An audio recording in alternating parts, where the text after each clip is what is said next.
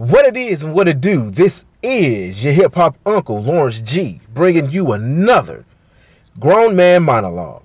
This week, Offset's debut solo album, Father of Four. Father of Four comes off the heels of Culture 2, a subpar effort by the Migos that gave us hits like Walk It, Talk It, the Royal Rumble that was Motorsport featuring Cardi B and Nicki Minaj, and my personal favorite, the Pharrell produced Stir Fry. Takeoff's last rocket and Quavo's Huncho. Eh, honestly, I tried. I turned it on, I listened for a second, turned it off, and found something to watch on Netflix. So after three duds, what would make me want to listen to an offset solo album? I have no clue. Maybe I'm a glutton for punishment. But after listening to Father of Four, I had to ask myself this question Is Offset the greatest Migo? The album starts off with the title track Father of Four, featuring Big Rube. Right away, Offset sets himself apart from the other Migos as he sings, I was 17 years old when I had you.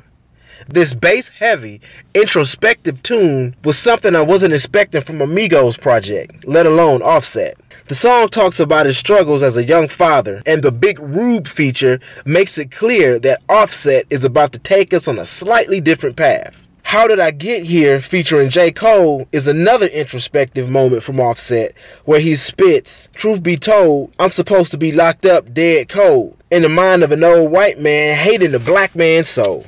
And then it's right back to the bullshit as Offset and producer Dre Moon, future collaborator and Drunk in Love producer, drop Lick.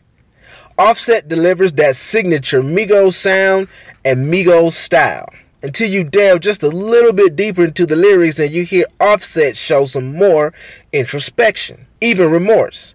Rapping, all the people I robbed, I brought them down, I repent. And that's the interesting thing about Father of Four.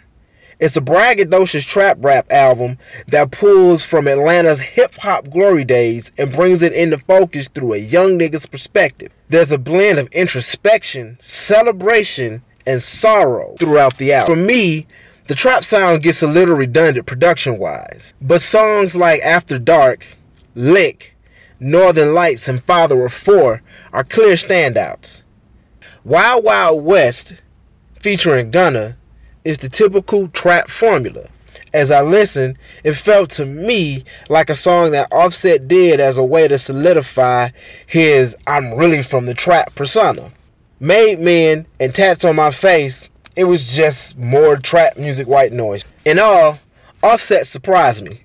I didn't expect Father of Four to be such a thoughtful, self aware album. This project showed me that Offset just might be the soul behind the ad libs the Migos are famous for. Aside from a couple of missteps, lack of range in production, and a few formulaic trap songs, I graded Father of Four with a solid C. plus.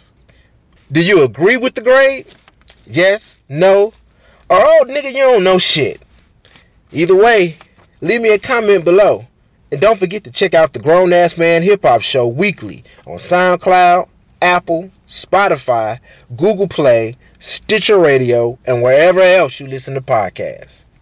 Once again, this is your hip hop uncle, Lawrence G, signing off with another grown man monologue. Stop it. This is a Fourth Coast Media production. Fourth Coast? What?